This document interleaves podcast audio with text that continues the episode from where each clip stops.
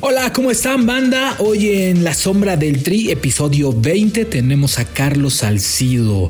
¿Qué lo mantuvo? ¿Qué lo dejó en Holanda? Todo lo que vivió de verdad te desgarra el alma. ¿Quién fue su ángel? Se los contamos. Pudo haber ido a España, pudo haber ido a Italia, pero él prefirió ir a Holanda por beneficio económico de Chivas. Vaya historia que nos cuenta hoy Carlos Salcido en La Sombra del Tri. Por cierto, hoy es el día del podcast. Felicítenlo porque en Footbox somos los papás del podcast.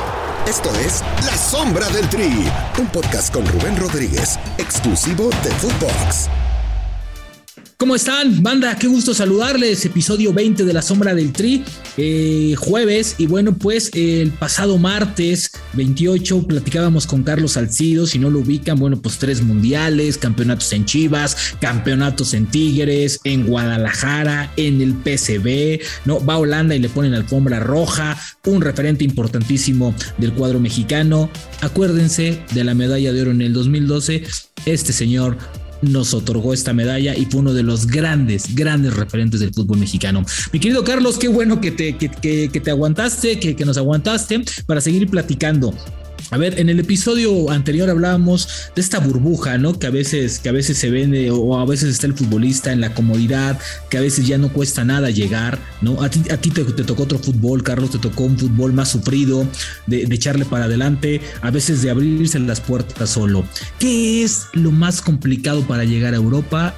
¿Y cómo se le hace para triunfar en Europa como mexicano? Y aparte, donde llegas a una liga donde no te conoce absolutamente nadie, Carlos.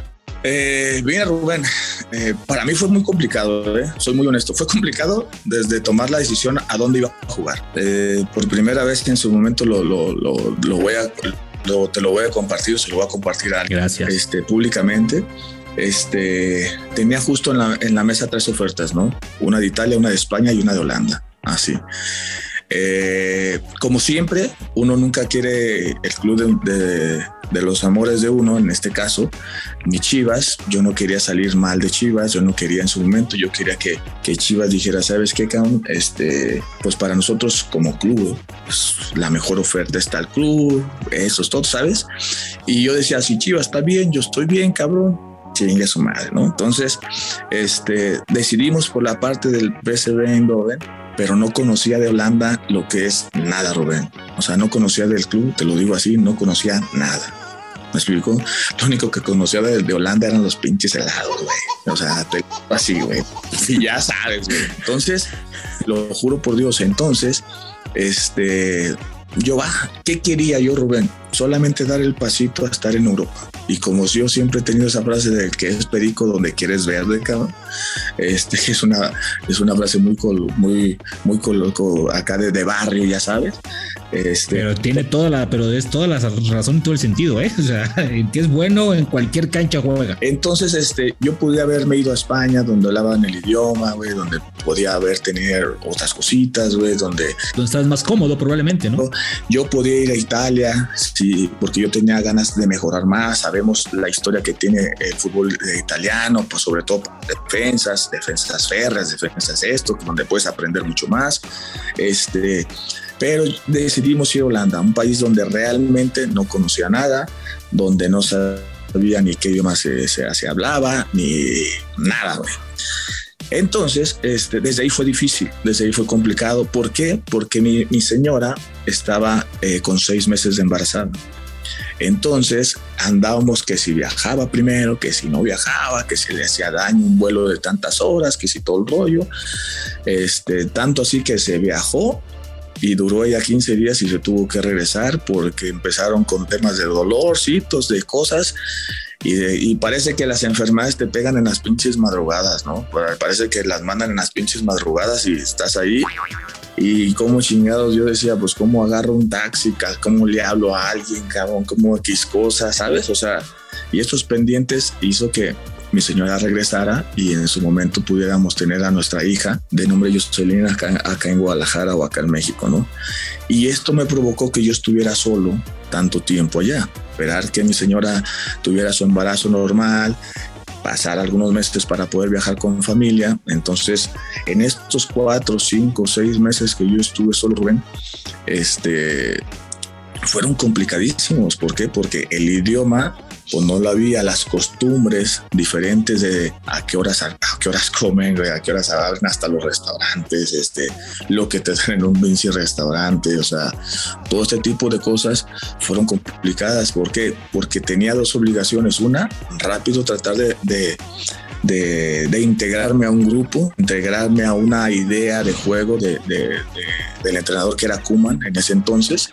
Este, y este, la otra, pues que también uno no se siente tan cómodo, Rubén, ir a un país, quitarle un puesto, si se puede llamar así, como extranjero a una persona y que en su momento no te vean con esta calidad y con estas ganas de ser, de, ser mejor que ellos. No sé si me explico, ¿no? Entonces, este, eh, yo sentía estas dos cosas eh, raras en mí, ¿no? Eh, pero a un lado tenía la vida normal, la que después de entrenar llegas a tu casa, cabrón, y ahora que como, cabrón, nunca me, nunca me he sabido hacer un pinche huevo, güey, imagínate, o sea, siempre había estado o siempre he estado, ahora sí que a, costillas de mi señora, que si ella no me da de comer, güey, yo soy de esos cabrones que se malpasa, güey, como no tienes una mala idea, una, una pinche idea, ¿no? Entonces, este, pues fue donde, donde empecé a ir a, estas, a estos lugares de las hamburguesas y del pollito, hermana, y donde yo decía y llegaba y, güey, dame el nombre del tri, güey. Era el único, güey, que me sabía y el tri era por el tri, cabrón. No, no, no, Entonces hacía una fila, güey, me daban una hamburguesita, güey, y luego hasta hacía otra fila, para otra me chingaba tres, cuatro, güey, disque lleno. Los primeros días la aguantas, Rubén, pero chingate así todo un pinche mes, está cabrón. Entonces, este fue difícil, fue difícil. De ahí empezaba un poquito, me desmayé en un pinche entrenamiento.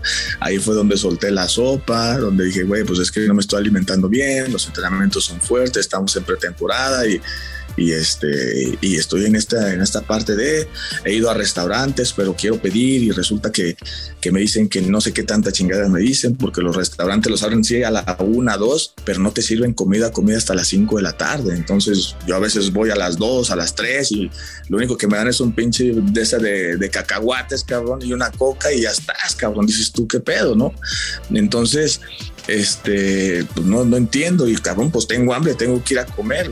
Eh, y solo, imagínate, ¿no? Entonces, este, eh, eh, cuando me desmayo en un entrenamiento y este tipo de cosas es cuando el club sabe y es cuando sin querer, así Rubén, una noche, una tarde noche allá, acá lógico noche, hablando por teléfono con mi señora de, del hotel de Holanda donde yo me estaba quedando a, vivir. Este, yo vivía en un hotel, eh, hablando por teléfono con mi señora, yo llorando, hermano, que me quería regresar. Y mi señora diciendo, no cabrón, no cabrón, es su meta, es su sueño. Usted la agarró con esos pinches, este, ya sabes, y la soportar, nada es fácil, ya pronto estaremos allá y la ya sabes, ¿no? Yo ni madres, no puedo más, este, me siento flaco, este, no puedo aguantar un entrenamiento eh, y todo ese tipo de cosas. Colgando el teléfono, Rubén, con mi señora, porque yo sabía exactamente la hora, la diferencia de horario que hay de, de acá, cuelgo el teléfono, yo estoy desesperado dentro de un cuarto, ¿no? Llega la foquita Farfán y toca mi puerta, cabrón. Llega Farfán y me dice, ¿qué pasó, pinchecito? En ese entonces me decían pinchecito, es una anécdota que por ahí la tengo también, porque el pinchecito, ¿no? Llega Farfán, me toca la puerta y me dice, cabrón, vámonos a cenar, güey. Yo dije, puta madre, parece que mi señora me lo mandó, cabrón. Dije, ¿pero por qué, cabrón? ¿A dónde? ¿Qué? Vámonos, cabrón. Conozco un restaurante español, güey, donde hablan el español, cabrón. Y yo, puta madre, ¿sabes? Llega él y me dice, mi señora se fue a Perú, cabrón. Entonces voy a estar aquí unos 15 días solo, en lo que ella llega y pues vamos a cenar, cabrón. Pues yo, ah, pues cabrón, vámonos. Pues haz de cuenta que la Fujita Farfán fue mi, fue mi ángel de la guarda en ese entonces. Él nunca se enteró de esta parte este, se enteró ya después, este, cuando fuimos campeones y todo, porque cuando fuimos campeones el primer año, yo se lo dediqué a la Foquita Farfán. Hay una foto donde yo toco con él. Yo le digo, por ti, cabrón. Le dije, gracias a ti, güey, yo llegué a este, a este momento, cabrón. Mira, de recordarlo, hasta me dan ganas de, de, hasta de chillar, cabrón. Dije, gracias por ti, cabrón. Estoy viviendo este momento, cabrón. Mi primer campeonato en todo lo que llevo del fútbol, de fútbol profesional. Wow porque en México no pude ser campeón, pero ahora lo estoy haciendo y gracias a ti, cabrón. Dije que yo estuve a punto de renunciar del pinche, de la meta esta del sueño, cabrón. Y él no se dio cuenta, güey. En medio del festejo él decía, pues este güey está loco, ¿no? Pero después de los días me dijo, oye, pinchecito, ¿por qué me decís, güey? ¿Te acuerdas aquella vez que tú llegaste, güey? Yo estaba renunciando, güey. Yo estaba casi casi sacando un boleto para regresarme a México, cabrón. Y tú llegaste, güey, me mostraste, digamos, este camino donde yo dije, cabrón, tengo un pinche techo donde dormir, güey y tengo donde chingados comer, dije, ya la hice, cabrón. Y desde ahí, cabrón, haz de cuenta que inició esto. Cuando me tocó meter el primer gol, Rubén, un pinche gol que meto de zurda, de fuera del área, que fue más o menos en la jornada 8, 9, más o menos, ahí la, la, el sentimiento que yo tuve, Rubén, es como decir, aquí estoy, señores. ¿Me explico? Es como decir, aquí estoy, ya estoy acá, cabrón. Así te lo digo, güey. Ese fue el sentimiento que yo sentí cuando metí ese gol. O sea, las cosas no son fáciles, Rubén. No es, no es, no es fácil. Está, cabrón, güey. A partir de ahí se hizo una amistad con la Foquita, hermano, que hasta hoy en día, este, pues estamos, ya sabes, y todo el rollo, cotorreando y mensajeando y, y es una amistad mucho, muy, mucho, muy chingona, digo, a pesar de que... Nada fáciles, lo que nos cuentas, nada fácil. Oye, oye Carlos, ¿cómo, cómo le haces o cómo, o cómo, o, de qué tamaño tienes la espalda para primero estar alejado? Porque no sé si en esos cinco meses, seis meses que no tuviste a tu esposa, viste a, tu niña, a lo mejor la viste hasta seis meses después de nacida, o a lo mejor no estuviste o no pudiste compartir el parto con tu esposa. Eh, ¿Cómo cómo era la, gente, porque bueno, en Holanda pues la gente está muy, es muy individual, o sea, van a la suya, e, e, es poco fría, ¿no? No como en México, ¿no? Que somos eh, dicharacheros y hablas y platicas y, ay, ¿cómo estoy? Una, no, no, no, allá hay, hay, una, hay, hay, una cultura de mucho respeto, ¿no? hasta para las figuras de, pues, del deporte. ¿Qué más sufriste, Carlos? ¿No sufriste tipo de racismo, algo así, no? Me volví importante para el club en ese momento. Empecé a jugar, Rubén, y me volví importante. Me lo hacía, me lo hacía saber Kuman, eh, que era el, este, me lo hacía saber. Y el volverte importante me surgió que cuando mi señora este, este, se alivió o tuvimos a, nuestra hija, yo no pude estar en el parto. Yo la conocí a mi hija después de tres o cuatro días. Ya estaba ahí en casa. Yo le pedía al entrenador si me dejaba viajar para conocer a mi hija. Y, en Holanda este, tienen esta, esta parte de, de ser muy este, responsables, si se puede llamar así, con sus trabajos y con su vida diaria, ¿no? Esta responsabilidad que tienen los holandeses, tanto de entrenar, de jugar, de, de estas cosas personales.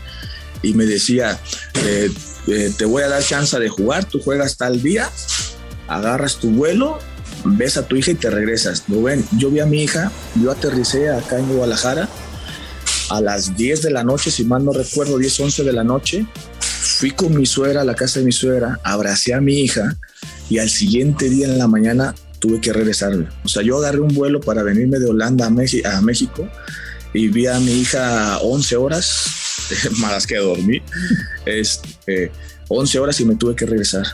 O sea, para eso me dio ese chance nada más. Haz de cuenta, fue un viaje express así tan, tan solamente para conocer a mi hija, que regresé este, con los ojos cerrados, todo adormilado, lo que tú quieras, pero por, como dicen por ahí, con un... Pero con la pila cargada. Exactamente. Entonces, este, agradecí el gesto, agradecí el gesto y, le seguimos echando ya con toda esta pila recargada, ¿no? Pero son esos tipos de cosas que no, no, no, no son fáciles, ¿no? Todavía ya no sabía si fue bueno o fue malo porque conocí a mi hija y decía, ¿y cuándo la tengo? Después pasaron dos o tres para volverla otra vez a ver, para poderla tener juntos, este, y, y, son de esas cosas más o menos así, ¿no? ¿Qué es lo más duro que vives como, como futbolista, estando y, y, aparte futbolista importante? Porque creo que sufres más cuando te vuelves importante, cuando eres figura, cuando se supone que tendría que ser al revés, ¿no? Cuando tendrías que tener algo más, pero no para ser figura tienes que sufrir, tienes que picar mucha piedra, ya no estás contando esa parte. ¿Qué es lo más complicado como futbolista o qué fue lo más fuerte que sufriste para llegar al éxito, no solamente en, Holanda, después en Inglaterra? Fíjate que yo tuve toda, tengo eh, en toda mi vida esas costumbres muy normales, güey. Son esos güeyes que si, que si les, se les antoja una cerveza, me gusta tomarme mi cerveza en la banqueta. Sí. ¿Me explico? eso, pues, me gusta escuchar una música, me gusta escucharla en mi barrio, con mi suegra, en este rollo, la carnita asada, donde sea, ¿no? Yo no soy de esas personas, tengo esas costumbres muy, muy así. Pero cuando empiezas a hacer un poquito, este, eh, eh, o la gente te empieza a conocer, por no decir una palabra que, que, no me gustan, este, cuando la gente te empieza a conocer, la misma gente no te deja hacer este tipo de cosas, ¿me explico? ¿Por qué? Porque no puedes ver a un salcido este, tomándote una caguama, una cerveza, güey, en una maqueta de tu barrio, güey, porque te toman una pinche foto, te suben y cagaste, ¿no? Entonces, la misma gente ya no te deja este tipo de cosas que tú tienes estas costumbres, ya no puedes ir a, a un, Ya no tienes privacidad. Tienes una privacidad, este, no puedes estar, digamos, con tu familia muy, muy así. Tienes que salir de tu barrio, no porque tú quisieras, sino por a lo mejor alguna protección de tu familia, de tus hijos, de tus cosas, de tus situaciones, ¿sabes? Entonces, automáticamente te empiezan a orillar a una parte este, que es así, ¿no? Eh, perdí amigos, los amigos decían que yo había cambiado, no es que uno cambie, ¿no? sino que realmente ellos a veces no entienden esta parte de, ¿no? Eh, mi puerta está abierta para todos mis amigos que he tenido de toda la vida y ellos lo saben y, hasta ahorita los tengo. Entonces, este, eh, pero mucha gente no entiende esta parte, ¿no? Esta parte de repente de, de que, bueno, tengo mi familia, tengo X cosa, tengo que protegerla. ¿Por qué? Porque lo más difícil es cuando no estás con la familia Rubén, y cuando la familia te, te, levanta el teléfono y te dice, tu hija está enferma, tu hijo está enfermo, tu papá está enfermo, tu hermano está enfermo, yo estoy enferma, este, y tienes que jugar, Rubén tienes que sacar el chip y decir, puta, no puedo hacer nada, tengo un partido hoy en la noche, este, no le puedo decir al profe que me dé chance, güey, que X cosa, y como dicen por ahí, cabrón, ahora tienes que tratar de estar totalmente concentrado, mientras me pasó muchísimas veces, Rubén, el saber que mi padre estaba en una cirugía, que mi señora estaba en una cirugía, que mis hijos estaban en el hospital internados y yo jugando, güey o sea, eso es las cosas más difíciles. Yo creo que a todo mundo cuando le tocan su familia, cuando están estas partes, esto es lo más complicado, ¿no? Y no puedes estar en ese momento y no puedes este, en su momento este, este, pues por lo menos saber, ¿no? Y ver las caras y todo este tipo de cosas, ¿no? Tienes que hacer este, tu chamba y, y ya está, ¿no? Yo creo que eso es lo más complicado, ¿no? Vaya, vaya, vaya historias, sufres y sufres y sufres. Vamos a despedir el episodio número 20, pero sí, te voy a comprometer a un episodio más porque vamos a hablar de selección mexicana. No, sí, claro que sí.